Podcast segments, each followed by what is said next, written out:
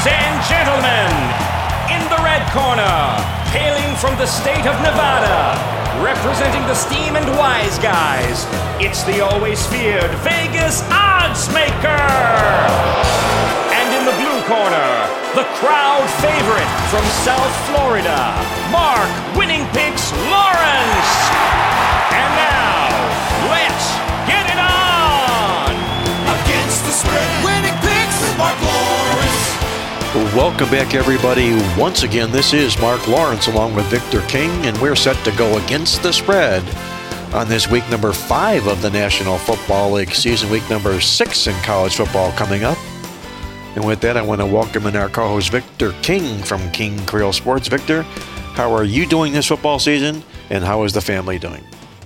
Family's doing good. Our NFL totals could be doing a little bit better. We're still struggling a little bit uh, overall. Tuco's a little down on himself. He's lost two weeks in a row for the first time in his young career. He's a little bit down, but he'll be okay. We did get a little bit of a bailout, though, with that uh, Sunday night winner finishing with the uh, winner in the last game of the week on the Sunday card with the Patriots and the Buccaneers going well under the total. I think we mentioned that on the podcast last week, so at least we uh, bailed out there with a decent winner. But a good Saturday for us in uh, totals plays with two under the total winners in uh, uh, the Middle American Conference. So uh, we'll take the Saturday. We're still working on the NFL, and I'm also sure people want to know uh, how Mark's hot start has continued as we head into the new month of October. How about a game of the month winner in the Seattle Seahawks? A really nice way to end the first month of the NFL season with Mark's uh, game of the month winner on the Seattle Seahawks. It is uh, this is a uh, you know prototypical Mark play. You get a great division underdog uh, with a fantastic quarterback in Russell Wilson, and that was just a uh, great way to finish the first month of the NFL season. We've got Mark at nine and one in the NFL for the year. Not quite as great on Saturday. Uh, one and two overall for Mark. Three star winner on Nevada. Three star loser Notre Dame, a game that was probably a lot closer than the score indicated. But the one that got us a little grumpy, I would think Mark would probably be in agreement, would be the Oklahoma game. A rare play for Mark to be laying double digits on the road with Oklahoma, but a game in which, uh, at the two minute warning, Oklahoma was actually covering with that field goal at the two minute mark. However, it was a Kansas State 97 yard kickoff return on the ensuing kickoff that kind of turned our winner into a loser and uh, made us a little bit grumpy in that particular play. I, I would think that that was kind of a bad taste in your mouth. Yes, Mark? It was a taste I still have in my mouth, Victor. Uh, you know, and, you know the Sooners didn't want that to happen either because they're desperately in need of uh, picking up a, a, win that looks decent on the scoreboard, and that really mm-hmm. didn't fit the bill for the Sooners. So I'm sure they were disappointed as much as we were. Uh, but nonetheless, you know, you take the good with the bad, and uh, those things all iron out in the end. And we know that just from having done this for many, many years. So, no sense in crying over spilt milk. What we need to do is to uh, put some fresh milk in the refrigerator and start working on the card as it is coming up this week. Let me ask you this, Victor. Uh, uh before I get to that, before I ask you this question, I'm going to run this by uh, our listeners out there, and I want to ask you about uh, coaches that uh, may be potentially moving into the hot seat. But hold that thought for just one moment here. Uh, in college football, as we are right now at this stage of the season, out of our midweek alert, there are a total of 10 teams, only 10 teams of the 130 FBS teams that are clean 100% in the stats this year meaning they've outyarded every opponent they've played thus far this football season. I'm going to give you this list of 10 get your pencils out, and you'll be surprised at three of them because three of these teams have actually lost two times this year. Alphabetically, our perfect teams thus far this football season would be Arizona State, Coastal Carolina, the Florida Gators, Fresno State, one of those two lost football teams, Georgia, Iowa State, another two lost football team, Liberty, Ohio State, Purdue, the last of the three two loss teams, and SMU. Keep an eye out for these football teams because what we want to do eventually at some point later in the season is to play on these teams when they dress up as underdogs. But this tells us that these football teams are playing really, really good football right now. It might not show on the scoreboard, especially on the Buckeye side of things, but you can just see what's happening at Ohio State. They're getting better and better with each game that passes, and they're going to end up probably being that team that will likely end up number two or three in the polls come college football playoff time. Now, Victor, about those college football coaches that appear to be maybe assuming a warm position on the hot seat. Uh, maybe, maybe not knowingly to everybody out there, but who do you see out there that could potentially find themselves in trouble sooner than later? One final note on ITS. It's probably the most valuable stat in the midweek alert newsletter. ITS stands for In the Stats, how that team does. And that's uh, mentioned on every uh, page two the college stat rankings. Uh, interesting that you mentioned 10 teams, considering there are 17 out of 130 that are still undefeated. But again, that's probably one of the more important statistical things that we do print in the midweek alert newsletter. And, uh, well, you mentioned it. There's a handful of coaches easily where maybe the romance is gone a little bit. They've gone maybe from beloved to besieged based on what's happened this year. Number one, a guy like Paul Chryst from Wisconsin. He's a hometown kid. He came back as head coach. He won, what, 52 of his first 66 games for the Badgers.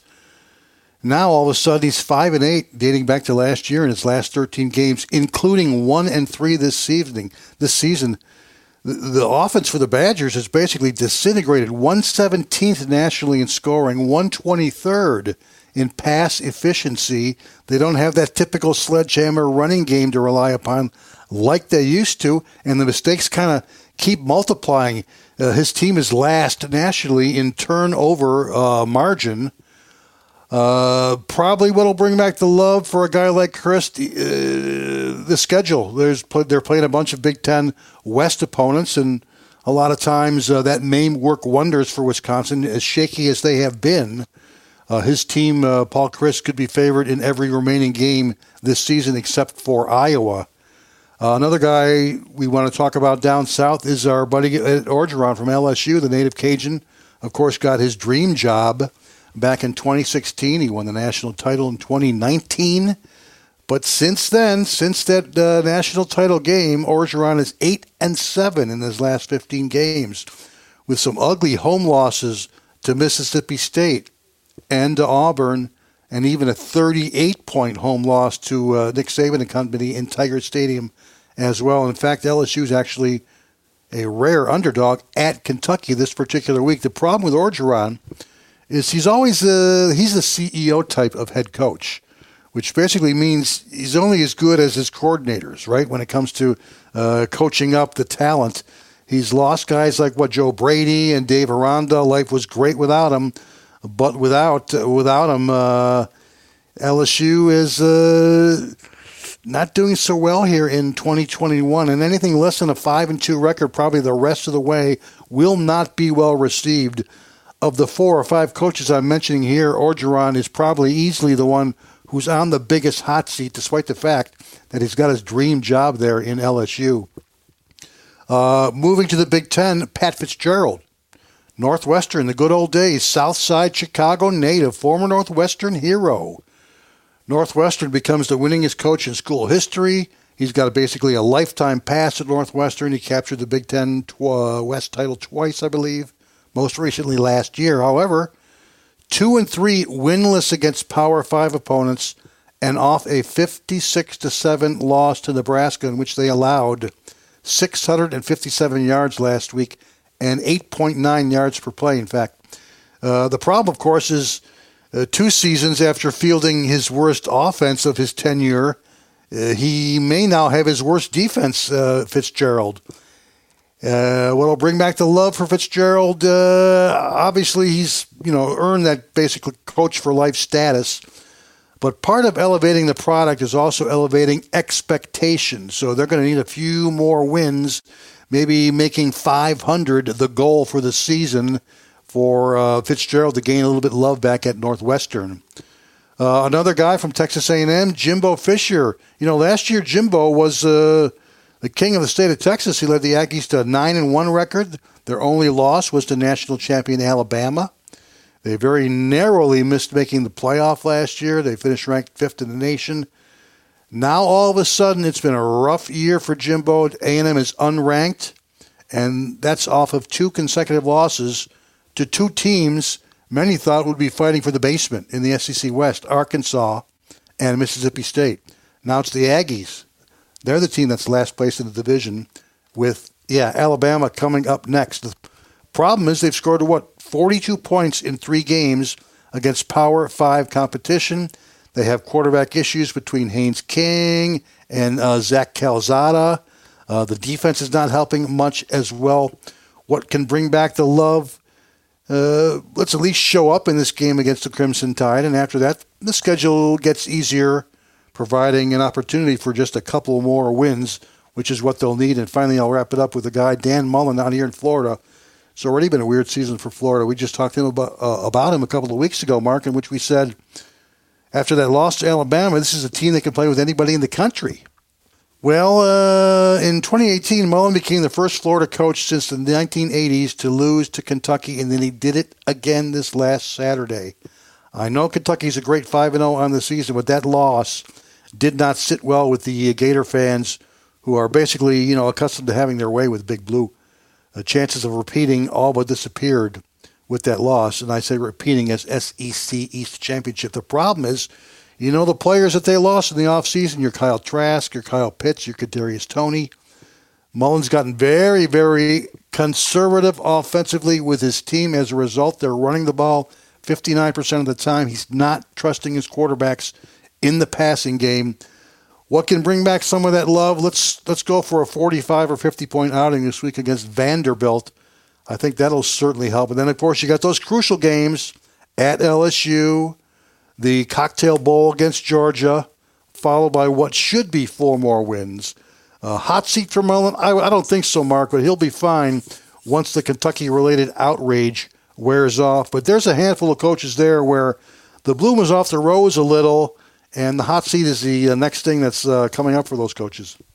I liked your point about Ed Orgeron uh, being surrounded by uh, really, really good coaching staff who does largely makes all the decisions. It's not Ed Orgeron, and that goes hand in hand with success in life. You're only as good as the people that you surround yourself with and that is the case for him exactly. And uh, you know, like I say, he's a native uh, Cajun, and uh, he loves his job. And uh, that being the case, I would look for a big effort by LSU against Kentucky, who is elated after the win they had last week. So keep an eye on that football game.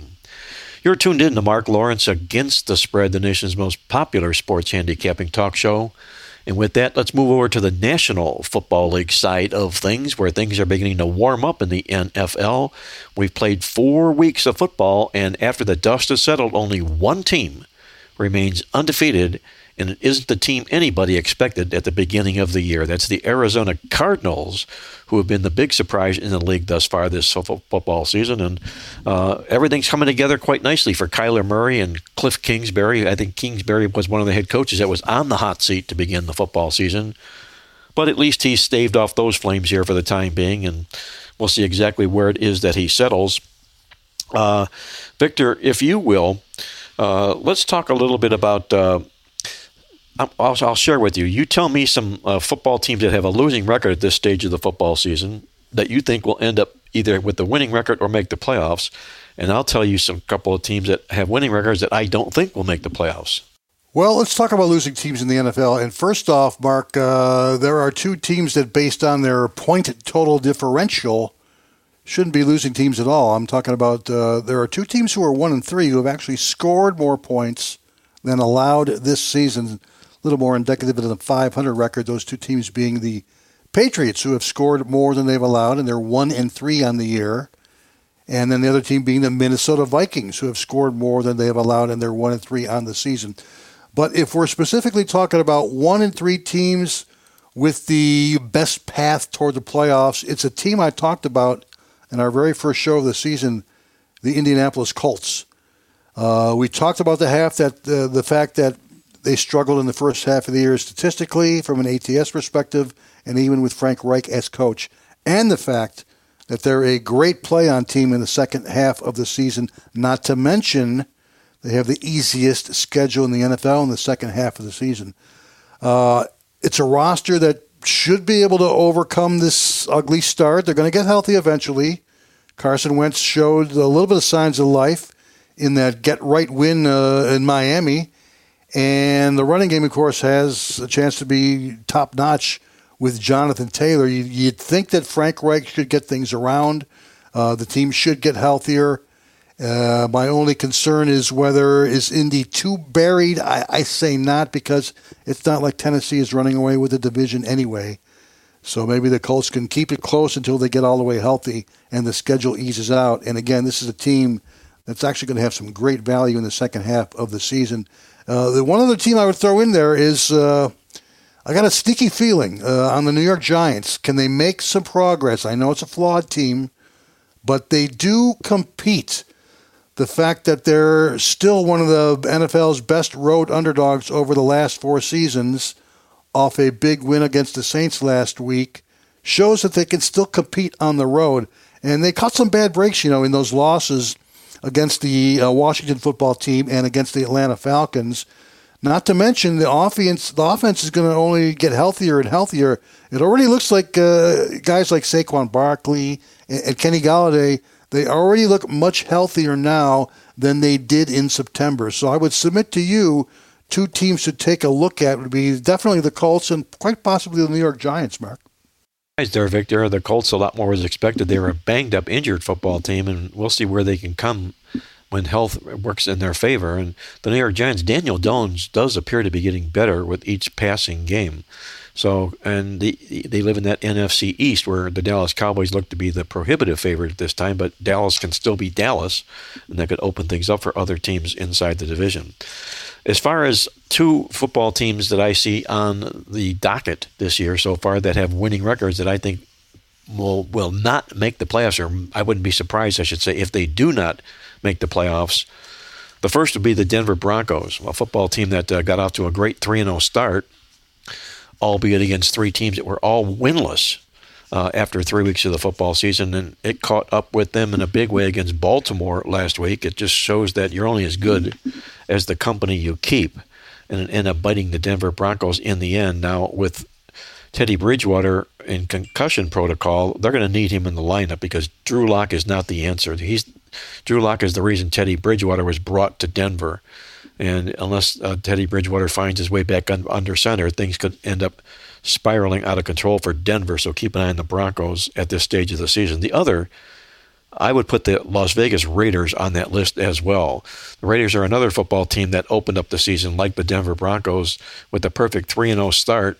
And then maybe perhaps the real Raider team showed up Monday night against the LA Chargers. They put on an absolutely pathetic performance especially in the first half of the football game when they gained less than 80 yards of total offense in the contest and were never ever in the football game until they scored two times in the third quarter and all of a sudden the people that had the Raiders, like I, suddenly got reinterested in the Monday Night Football game. But uh, when push came to shove, they ended up losing that football game and got outstated in the contest by 167 yards that may be a, more of a barometer of who exactly they are as opposed to where they're going.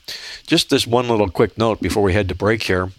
Uh, we are the playbook newsletter Victor mentioned here has been absolutely on fire this football season. Our star rated best bets are 22 and 5 on the year for 59.7 units of profit. And a good friend in our office, uh, Jeff, put together the NFL margins that are projected in the newsletter. This is for every NFL football game that the newsletter has projected a margin on. And if you take a look overall on every football game, the newsletter has gone 42, 21, and 1 against the spread in the NFL thus far this football season. So it's been a really, really strong start to the football season, especially on the NFL side of things. And I would encourage listeners out there, if you haven't done so yet, Pick up your copy, subscribe to the Playbook Football newsletter from now through the Super Bowl. It will be the best move you'll make this football season. Don't go away, guys. When we come back, Victor and I, we're going to tear apart our college football game of the week. And it's a big, big football game. What used to be the Red River rivalry now the Red River Shootout. No, make that the Red River Showdown. They've changed that name three times here in the past five years, and we'll tell you why, and we'll tear that game apart when we're back with more here on Mark Lawrence Against the Spread. The only football newsletter in America devoted exclusively to NFL over under totals. The Totals Tip Sheet is a must read if you're serious about adding extra income to your bankroll this football season. Get exclusive insight on the overs and unders from Victor King, the NFL Totals Guru, and enjoy the winners. You're listening to Mark Lawrence Against the Spread. Now, back to the action. Hey, welcome back, everybody. This is Mark Lawrence along with Victor King as we go against the spread on this week's college and pro football cards. And it's time for our college football game of the week. And we've got a beauty on tap an annual rivalry game. As I mentioned before the break, we used to call it the Red River Rivalry. Then they changed it to the Red River Shootout, but that was politically incorrect because of guns the shooting situations. So they changed it to the Red River Showdown, which is where we're at today. Nonetheless, it's still Texas and Oklahoma, always a big, big football game being played in the Big D. Victor, how do you see this big showdown between Texas and Oklahoma shaking out this Saturday? You know, if you really want to see a Red River shootout, I recommend the John Wayne movie, Red River. It's easily one of my top 10 John Wayne uh, movies. And it's got Montgomery Clift in it and Walter Brennan in it, 1948, produced, directed by Howard Hawks. It's a fictional account of the first cattle drive from Texas to Kansas along the Chisholm Trail with plenty of shootouts. So that's where we're going to go for our shootout. But for the showdown, we're going to head to the Cotton Bowl this week in Dallas, Texas, 12 noon Eastern. Number 6, Oklahoma. Number 21, Texas. We're right around a uh, field goal in terms of margin. Oklahoma opened 4.5. They're down to like 3.5. There's a couple of threes over there. Over underline has come down a couple of points. I'm showing that it opened at 65 and a half and it's down to 63 and a half as we record the podcast on Wednesday afternoon. So, based on the line and the over under line, the predicted final score is Oklahoma 33.5, Texas 30.0. That's what the implied score in the game is. Both teams come in with three and two over under records on the season. That's three overs and two unders. Both teams are also one and one over under in conference play. We've got uh, Oklahoma at what 38.4 points per game. That is number 16 scoring. 19 points allowed per season. Oklahoma playing with some good defense, particularly in some of the non-conference games this season. It's Texas is the one who has put up the gaudy offensive numbers this season at what 43.8 points per game. That's the number six scoring offense in college football. 473 yards per game. That's the number 20 overall offense for Texas. Their average uh, line 59.3, average score 67.8. The average Texas game has gone under, excuse me, has gone over by more than a full touchdown by plus 8.5 points per game. Uh, it's been a pretty high scoring series between these two teams, particularly in the last four uh, years. Uh, last 10 meetings have gone 5 and 5 over under with an average of 69.4 combined points per game. However, the last four meetings have averaged 10 points higher, 79.5 points per game in the last four years between these two teams. And of course, that includes that overtime shootout last year when both teams had 897 combined yards of offense and 98 total points. So it's been a high scoring series that appears to be getting a little higher by the year. And it's one of the reasons that we do like the over in this particular game. Uh, another reason is the fact that, you know, as good as Texas's numbers have been this season, they're actually better when they have settled on Casey Thompson as quarterback. In fact, in his three starts as quarterback, they've averaged the Longhorns 558 yards per game of total offense. And in three games as quarterback, 53.3 points per game for Texas with Thompson at quarterback. They finally settled on him. And I know it's been a down year slightly for Lincoln Riley and his offenses, but they don't stay down for long. Have they struggled a little bit? Yes. Spencer Rattler, maybe he's not quite looked like the Heisman front runner that he was hyped to be during the offseason. But despite that, they're still averaging 6.4 yards per play. Uh, so with that said, I think I think there's value. We should be able to get to 70 or more points in this game, more like a final score of like 37 to 34, which would put this game over by about a full touchdown. So we'll take a look at the Red River Showdown to go over the current number of 63 and a half mark. Is looking for some points in the scoreboard between Texas and Oklahoma in the big showdown game this Saturday looking at this matchup here, it's been a long, long time rivalry. Texas owns the edge in the series 62 wins, 48 losses, and five pushes, uh, if you will. Uh, you can also take a look here. They're also three and nine to the spread. Texas is in their last 12 games, head-to-head games against the Oklahoma Sooners. So the Sooners have rang the register with a lot more frequency of late here in this Red River showdown. Their new head coach, Steve Sarkisian, has sparked the horns here. They uh, seem like a revitalized football team thus far this football season, and there are a lot of people, a lot of sharps out there that do like the Longhorns in this football game. They are playing with triple revenge exact in this contest. And uh, in Big 12 games, Texas, when they do dress up with triple revenge exact, three losses in three years, not a long streak, longer streak than that, they're just one and five to the spread, trying to erase that. Oklahoma comes into this contest on a 13 game win streak. That's the second longest in the nation, only to Alabama. Not a very popular team this year because they burned the money in all four of their line games against FBS teams thus far this football season here. And in fact, when they do play games when coming off three consecutive point spread losses, Oklahoma has won 19 straight times straight up and gone 15 and 4 to the spread when they take on a winning team in these games, they're a perfect 13 and 0 straight up and against the spread. And talking about coming off spread losses, Lincoln Riley, the head coach for Oklahoma, when he is off a straight up and points, or I should say an ATS loss, he is 23 and 3 straight up. Now, I'm supposed to be on Texas in this football game for a couple of reasons, and supposed to is the key word. Supposed to because in our Playbook Football Preview Guide magazine, we use Texas as one of our point spread power plays. Play on Texas against Oklahoma. Supposed to, because Oklahoma dresses up as a 5 and 0 fat cat this week, and that's outlined in the Smart Box in this week's Playbook Football newsletter. And uh, just a quick Cliff Notes version of that if you open up the season 5 and 0, if you're favored in game six, you struggle. You struggle rather mightily. That's the role for Oklahoma in here. But I will say this: they may be a five and zero oh fat cat, but they're a real skinny fat cat because they're not beating the spread. They're not very popular right now, and there's a lot of value to Oklahoma in this football game. Value to the point where the line on this game in Vegas before the season began was Oklahoma minus 14.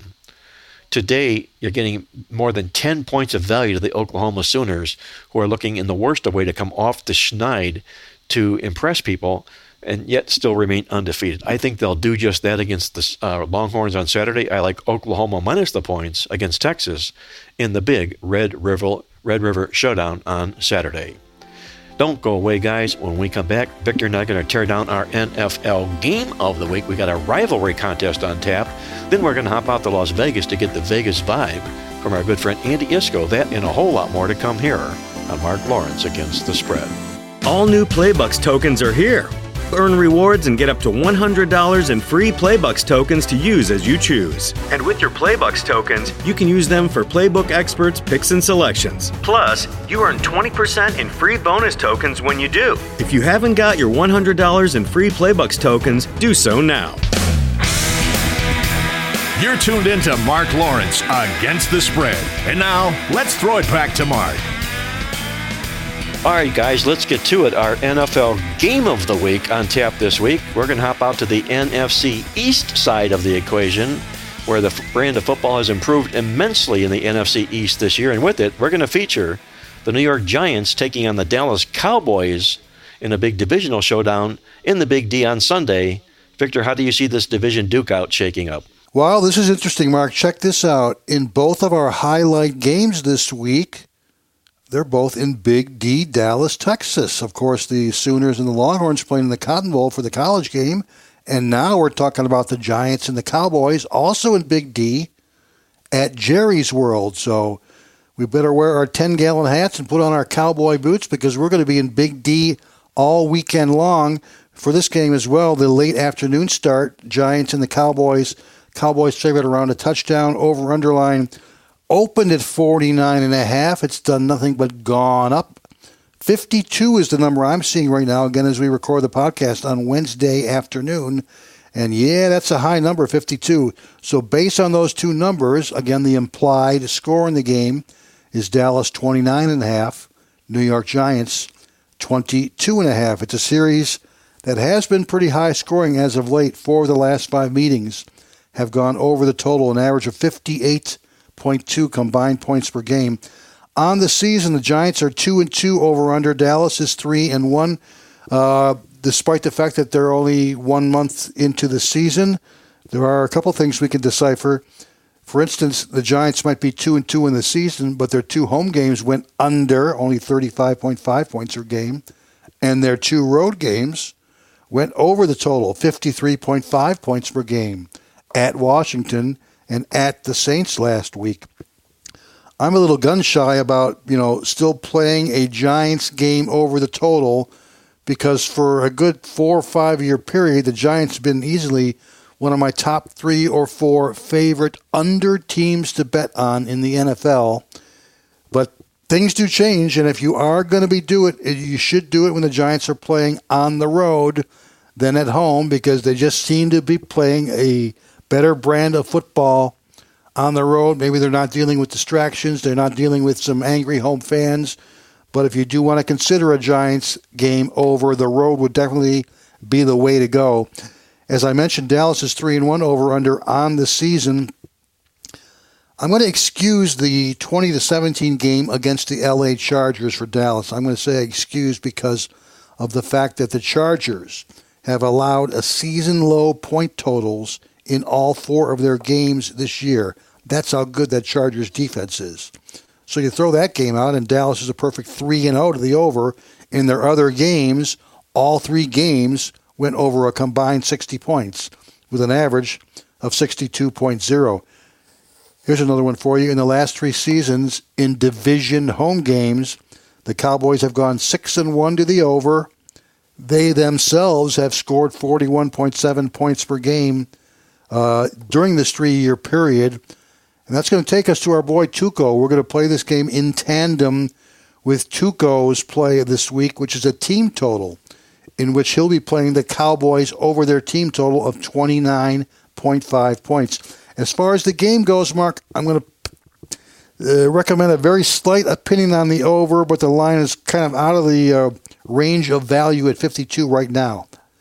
Plus, I don't know if I can quite trust the Giants yet to score 23 or more points in this particular game. We're not ready for that trust yet as far as the Giants go.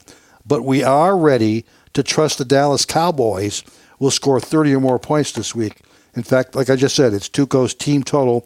And if they can score 36 points against the number one defense in the entire league, and that's the Carolina Panthers, then 30 or more points against the Giants should be pretty much a walk in the park in the last two seasons, NFL home favorites of a field goal or more who scored 35 or more in each of their last two games, like the Cowboys, have averaged 33.8 points per game. This is also Dallas's third straight home game in a row. Teams get into a really good scoring groove uh, with that relaxation of that third home game in a row. And I've got something out of the database as well uh, NFL teams playing in their third straight home game have averaged 34.4 points per game if they won each of those first two games, and they did. Dallas beat Philly, Dallas beat Carolina, 41 to 21 and 36 to 28, respectively. Uh, as I mentioned, the series has been high scoring. As I mentioned, Dallas is averaging 41.7 points per game on their own as a team at home versus all division opponents over the last three years. That makes this one easy. We'll pass on the total, the game total, but we're going to join Tuco and play the Dallas Cowboys over their team total of 29 and a half points. Tuco is going to ride over the total in this football game and the Dallas team total in this football game over 29 and a half points for Victor's side in the football game. He's riding along with Tuco in this football contest. We mentioned the New York Giants, and Victor says about how they had done all their over under damage on the road largely. Well, they've also done a lot of their ATS damage on the road. The New York Giants, the best road team in the National Football League, when taking points, 18 and 3 against the spread. The last 21 times the Giants have gone on the road and been a road dog, including 7 and 1 the last 8 in division play. The Giants also happen to be a perfect 7 0 to the spread on the road coming off a road game. They have allowed, however, 400 yards in three of the last four football or three of their four football games this year, so that defense is going to have to shore things up against what is perceived to be a potent Dallas Cowboy offense. The Cowboys come in here having won three of their four football games this year, taking down the money all four times. They're also nine and two to the spread, Dallas, in their last eleven home football games, so they're starting to heat things up at Jerry's World. They've also, in a sense, if you take a look at this, they've held their last two opponents to season low yardage marks thus far this football season. So the Dallas defense is starting to chip in along with what we're seeing from production from the offense. But let me say this this Cowboy resurgence is not all that it seems to be under healthy Dak Prescott. And I say that because if you look at Dak Prescott, you take a look at his last three football games, he has not thrown for 240 or more yards in any of his last three football games. I don't know if he's 100% back, but I know the football team is rejuvenated behind him. With that, I'm going to grab the points with the road dog hungry New York Giants in this football game and look for them to go to 19 and 3 to the spread, taking points on the road. Give me the points of the Giants for my side in this football game. You're tuned in to Mark Lawrence Against the Spread, the nation's most popular sports handicapping talk show. And with that, let's hop out to Las Vegas to get the Vegas vibe from our good friend Andy Iskoe, the owner of TheLogicalApproach.com in Vegas. Andy, how's everything going for you thus far this football season? Mark, good to be chatting with you again. And uh, so far, it's been a good start to the season. Started off a little slow in the colleges, but that's picked up the last three weeks or so.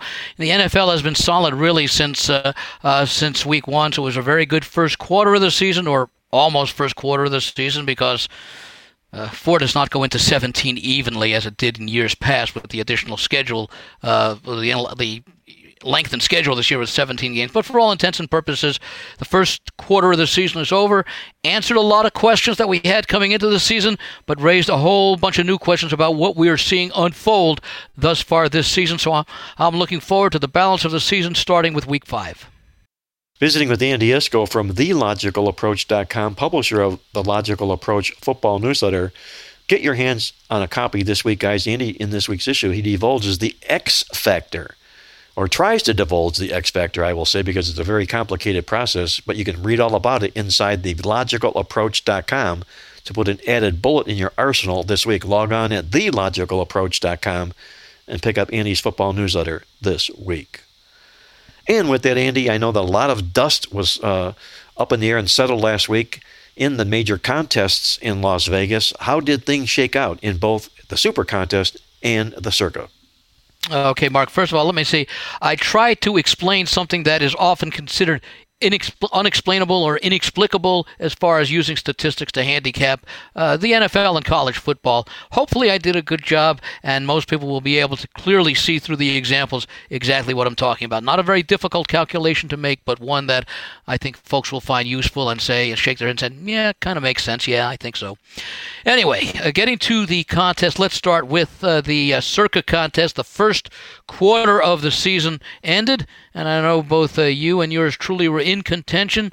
Uh, fell a little bit short, but uh, the uh, uh, the first quarter went to uh, five contestants tied with a really uh, amazing record of 18 and 2 ATS over the first 20 selections.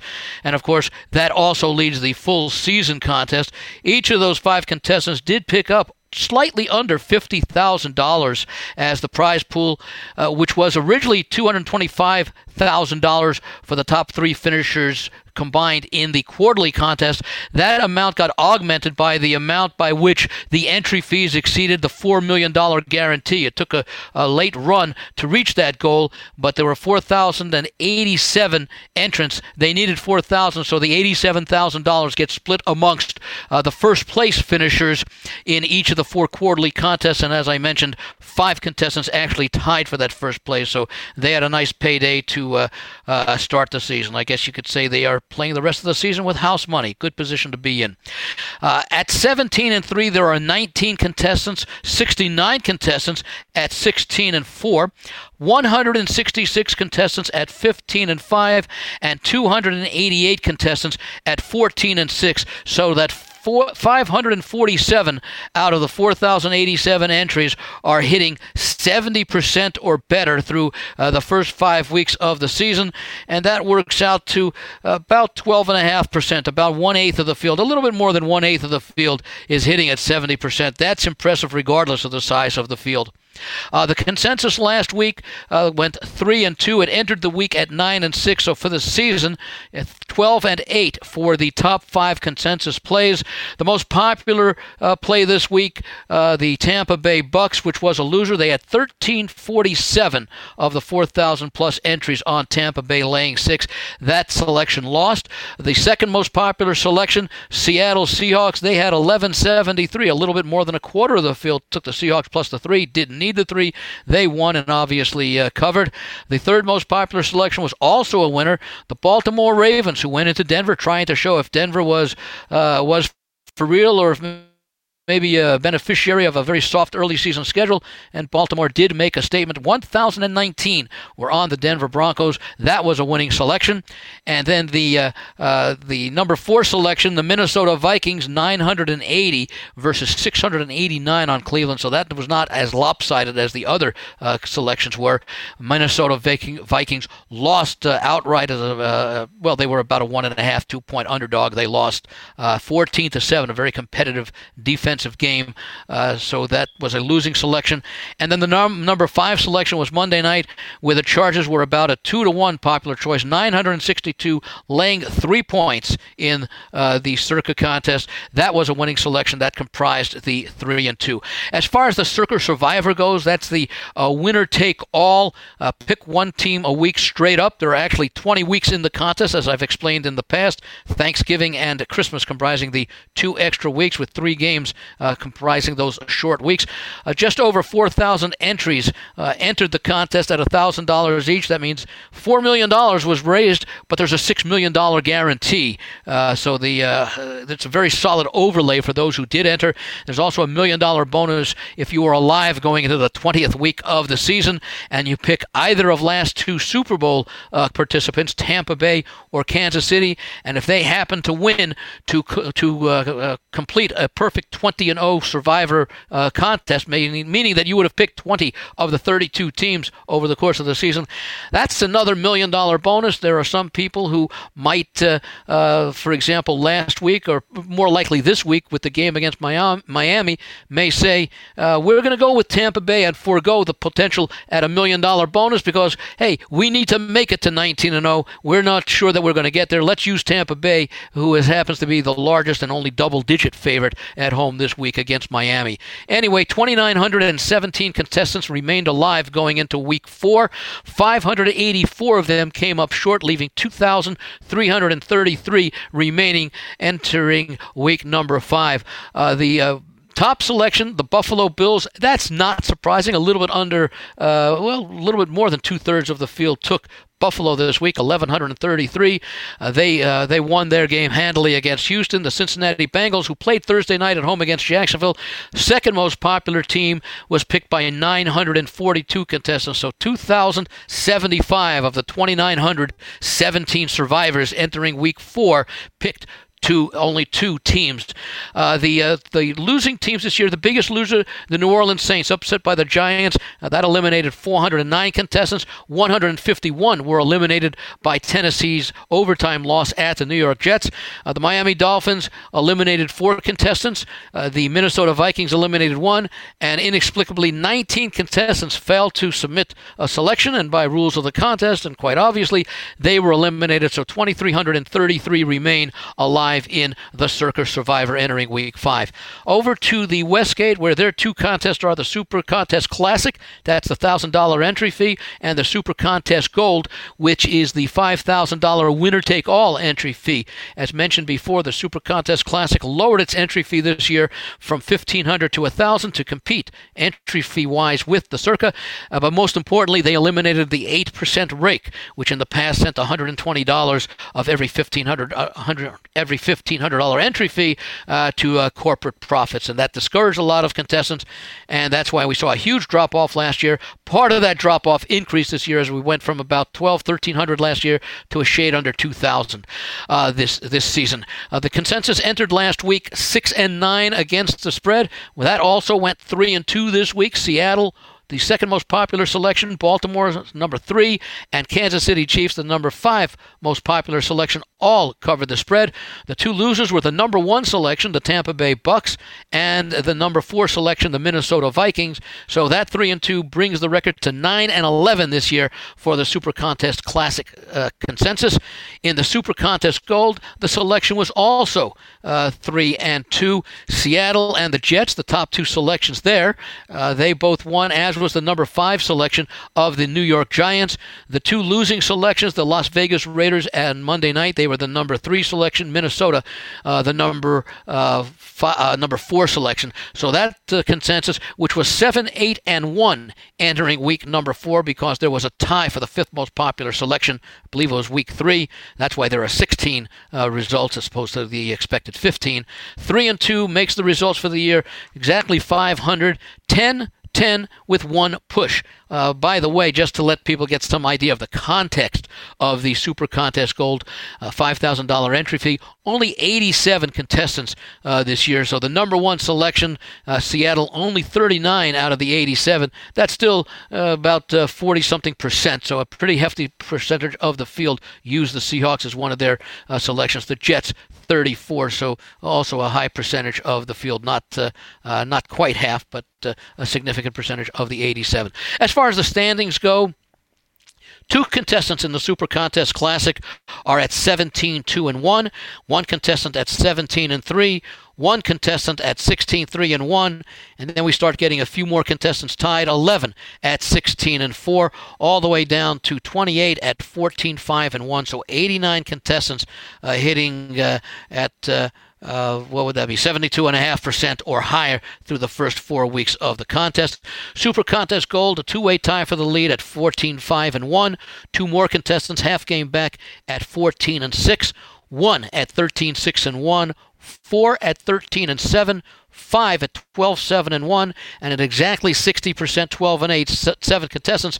So of the 87 contestants, 21 are hitting 60% or more, uh, which is uh, a little bit less than a quarter of the field. But what's happening in that Circa contest shows a little bit of just how the players have done this year as I mentioned, 547 contestants at 14 and 6 through the first uh, uh, four weeks. And again, as I said at the outset, regardless of the number of entrants, even 7 out of 10 to hit uh, 70% would be very impressive. And here you've got uh, over 500 hitting that percentage. So that's where the contest stands as we enter week number two of the second three week mini contest at the Westgate, week number one of the second quarter contest at the Circa, which runs weeks five through nine, so it's actually a five uh, a five week contest. Uh, weeks uh, the first quarter and third quarter are four weeks, second quarter and fourth quarter are five weeks.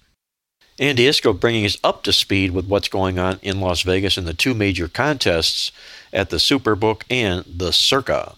And with that, Andy, if you would do us a favor, I know our listeners like to know what some uh, some of the advanced lines were looking like. Uh, if you would share your thoughts and your ideas on that, some advanced lines as opposed to what perhaps maybe the lines might be this week. Okay, I'll just mention a couple from last week where uh, we started giving out the advanced lines for week five before the games of week four. There were some adjustments based upon uh, the play of this week. Uh, Tennessee, for example, had been a seven and a half point road favorite at Jacksonville uh, for this week's game. This was before Jacksonville gave that good effort at Cincinnati on Thursday night, and Tennessee laid an egg in losing to the then winless uh, New York Jets. That line opened Tennessee seven and a half when it was reposted on uh, uh, Sunday afternoon after the Jets win. That line reopened at three and a half, so a four-point adjustment based upon those two results.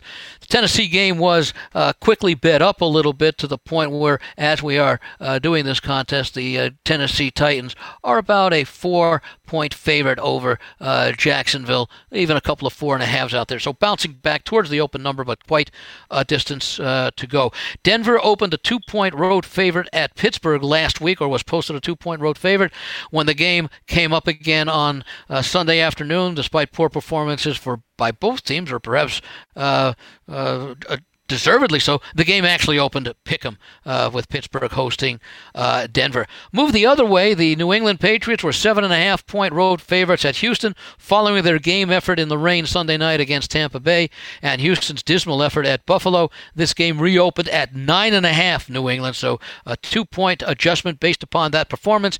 Uh, the uh, players so far thought it was a bit of an over adjustment by a half point. Uh, New England down to a, a nine point favorite. This one is, is I guess, a bit surprising. Chicago at the uh, Vegas Raiders. Uh, the game last week, the advance line opened the Raiders a seven point home favorite over Chicago. And of course, Chicago had a, uh, a workmanlike uh, win last week against Detroit. The Raiders, uh, Raiders really never looked like they were ready to play Monday night at, at the Chargers. However, before that Charger game on Monday night, on Sunday afternoon, instead of a seven point favorite, Raiders opened four, and then despite the loss on uh, uh, Sunday, uh, excuse me, on Monday night, on Tuesday morning, the Raiders opened a five-point favorite. So apparently, the lines maker uh, may have thought it was too much of an adjustment uh, to have made seven down to four, and they even with the loss, they bounced back a little bit. Uh, those are basically the significant ones. One more, Dallas and the Giants, since I know you, or Dallas hosting the Giants, since you talked about that one in the previous segment. The advanced line that you could actually have bet last week, Dallas an eight and a half point uh, home favorite, despite their very impressive win uh, last uh, uh, Sunday over Carolina. Not quite as close as the final score could suggest. And despite the Giants' win in overtime, or maybe because of the Giants' win in overtime, offsetting Dallas's performance, this game reopened and remains Dallas a seven point home favorite. Looking now at the advanced lines for week number six, the Thursday night, October 6th game, Tampa Bay at Philadelphia. Tampa Bay opened at six and a half with a total of 52 and a half. Miami and Jacksonville will play in London. Uh, Miami opens a two and a half point New neutral side favorite with a total 43 and a half. No line on the game between Houston and Indianapolis. Some injury concerns for mainly Indianapolis, uh, the reason keeping this game off the board. Chicago, with its uh, ages old rivalry against the Bears, will uh, be at Chicago. Green Bay opens a four and a half point road favorite, total of 46. Kansas City at Washington. Chiefs open five and a half on the road, total of 54. Carolina opened a one point home favorite against visiting Minnesota, total at 48. Baltimore opens a three point home favorite against the LA Chargers, traveling across country after a pair of uh, home games uh, at SoFi in Los Angeles, total of 48. Cincinnati opens as a three and a half point road favorite at Detroit, the total 49. LA Rams are at the New York Giants. Rams six and a half point road favorites, total of 50. Uh, Cleveland, a three point home favorite against the still unbeaten Arizona Cardinals. That total is 53 and a half. Las Vegas will be at Denver.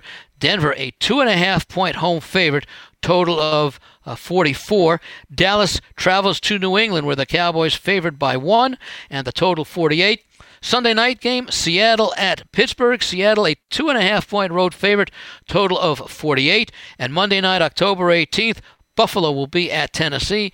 Buffalo opening a two and a half point road favorite, total at 54. And if that number seems a little short, as it does to many, keep in mind Buffalo will be entering that game on Monday night after either a win or a loss at Kansas City this Sunday night in a game which could have major implications for the home field advantage and the number one seed in the AFC playoffs. Of course, Buffalo comes into that game with a one game lead, so they could go up by two, and this and that win would give them the tiebreaker.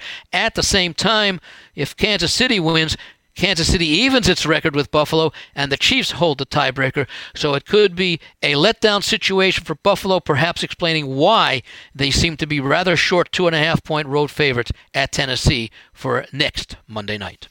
Andy Iskoe reviewing the advance numbers of what we're seeing out of Las Vegas for the National Football League games on tap this particular week. And Andy, I know our listeners would love to know what you've got on tap this week because you've won each of your last three complimentary selections on the show here. Another straight up dog winner last week. What are you looking at this week? I'm going to look at a total this week. I think actually in week one I may have had that. I'm not quite sure. I thought I had, I may have had the Chargers Washington under, but I may have uh, done differently on that one. I'm not quite sure, but nonetheless, uh, I like the Chargers and the Cleveland game to stay under the total right now, and apparently so do the uh, bettors because this game opened at about 52. And even uh, last night when I was writing it up, uh, the total was down to 48. It's dropped a little bit more. Here we are on Wednesday, and it's down to 47. But I still think there's uh, leeway. I projected 44 points in this game. Uh, both teams have uh, solid offenses, with Cleveland especially potent with their running game, with their dual dual head, dual threat uh, running game, which often serves to uh, to slow the ball game down, lessen the number of possessions. Chargers also able to run the game, but the key to this game is that both teams have top ten defenses. Cleveland's is exceptionally well balanced. Uh, Cleveland number two overall. They rank number three against the run, number three against the pass. The Chargers have the number nine uh, defense in the league, not quite as balanced. They are number 29 against the run, so Cleveland could have even more success l- shortening the game. Uh, but uh, the Chargers number five against the pass, which means that Cleveland should uh, try to exploit the Chargers' uh, rush uh, uh, even though the Raiders were unable to do so on Monday night. I, the strong running game playing into the defensive weakness could also make a good case for Cleveland in this game. I think that both are good situations, but I'm going to go with Cleveland uh, and the Chargers to stay under the game. I think the move was right, so there has been some value taken out of this number. But again, I can see this game falling between 41 and 45, and those are both key numbers, with 44 in between also a key number. So I can see this game still having some value in staying under because I think the line was about a touchdown too high when it first opened. Andy Iskoe is going to go to the under in the Browns Chargers game this Sunday for his complimentary play on the show this week. Andy, once again, a great job bringing everybody up to speed on what's going on in Las Vegas for the football games this weekend. I'm going to wish you the very best of luck this week on your personal plays and your contest plays. And we'll look forward to catching up with you next week here on Mark Lawrence Against the Spread. And I wish the same for both you, Victor, and all the lesson- listeners. Let's start the second quarter off in grand fashion as we're starting to get into the meat of the 2021 season. Best of luck to all. Thank you. That was Andy Iskoe joining us from Las Vegas from TheLogicalApproach.com. And don't go away, guys. Victor and I are going to put the final wraps on this show. When we come back, I'll share with you my awesome angle of the week my complimentary play and Victor King's complimentary play as well. We'll do all that when we're back with more here on Mark Lawrence Against the Spread. If you haven't seen Andy Iskoe's The Logical Approach football newsletter, then you owe it to yourself to download this week's newsletter in time for the football games this week. Check out the new issue every week at TheLogicalApproach.com. See what winning football information is all about at TheLogicalApproach.com. We're going against the spread with Mark Lawrence after this. Attention sports fans, it's time to get in on all the football action at mybookie.ag. This industry leading website is renowned for having the best odds and more betting options than any other sports book online. Get the odds you want and the fast payouts you need guaranteed. That's mybookie.a as in apple and G as in games. Tell them Mark Lawrence sent you. Only the biggest, only the best, only at mybookie.ag. Sign up today. To put a final spin on this week's show, let's do what Mark does best his awesome, awesome angle of the week. Okay, guys, let's get to it. Our awesome angle of the week on the show this week, and we call it We're Not Gonna Take It Anymore. And what we're looking to do is to plan any college football home team that's coming off three consecutive losses, the last as a conference favorite. If they were a bowl team last year and they're facing an opponent coming off a win. So what we've got is a home team in an angry mood off three straight losses, the last being favored in a conference game. They were in a bowl game last year, and they're taking on an opponent that's nice and fat coming off a win. Since 1990, by playing against these road teams and playing on our college football home team, we are 15 and 5 against the spread. That's a solid 75% winning angle. They're also 18 and 2 straight up in this role, by the way. This week we'll be playing on Tulane against Houston on Thursday. Mark it down, a special early game on Thursday when Tulane qualifies for our We're Not Going to Take It Anymore awesome angle on the show this week. And with that, let me hand it off to Victor King from King Creole Sports to find out what Victor's got on tap this week. And Victor, if you would, share with our listeners out there your complimentary call on the card this week. Can do, Mark. Definitely. Our Saturday college football totals plays and Sunday NFL totals plays they will be up at the website on by Friday evening. So make your way to playbooksports.com for this week's ends over under selections. And hey, don't forget the newsletters. Mark uh, 22 and 5 star rated best bets playbook newsletter, totals tip sheet newsletter, even the midweek alert newsletter has started off the season going 4 1 and 1 in their best bets through 2 weeks. Uh, check out one, check out all three again at playbooksports.com. Uh, what I uh, liked during Andy's segment was the fact that he slipped up a little bit and called the Raiders the Faders. I caught that, Andy, and you weren't you weren't wrong. You're right; those Raiders are definitely faders, uh, particularly after that uh, Monday night game. And another thing, you know, Andy did was he stole my thunder a little bit because Browns Chargers under is also going to be our free play of the week as well. But that's okay. We can add some uh, fuel to the fire, definitely, and even back up Andy's case a little bit more. I started looking at this game Monday morning when I was doing the research for the totals tip sheet, and the over-under line was 49 and a half Browns Chargers. I immediately made my wager at that line. That was before the Monday night game had even been played with the Chargers and the Raiders. And then, as Andy mentioned, uh, after the game was played and they had a great defensive effort against the Raiders, the game came back out again on Tuesday at about 48 points.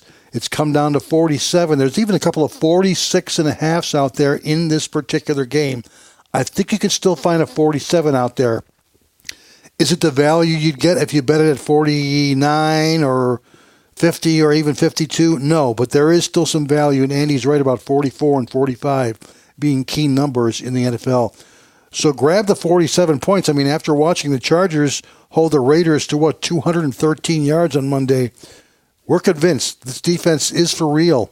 This bend but don't break Brandon Staley defense. They're one of only three teams to start the year with an 0 and 4 over under record. All four of their games have gone under the total and by a league high average margin of minus nine and a half points per game. That means the Chargers games have gone under, on average, by just about 10 points per game.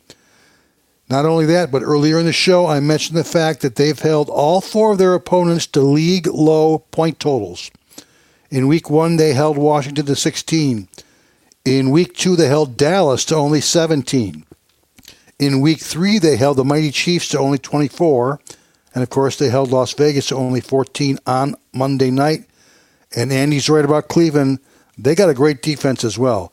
Now, allowing six points to the Bears, eh, that's no big deal. But going into Minnesota and holding the Vikings at home to 255 total yards and only six points. Yeah, that's the mark of a good defense. So it makes perfect sense for this game to go under. It makes perfect sense that the fact that the line has come down significantly. But yes, there's still some value on this. Uh, here we go. Uh, reduced rest for the Chargers off their dominating Monday night win.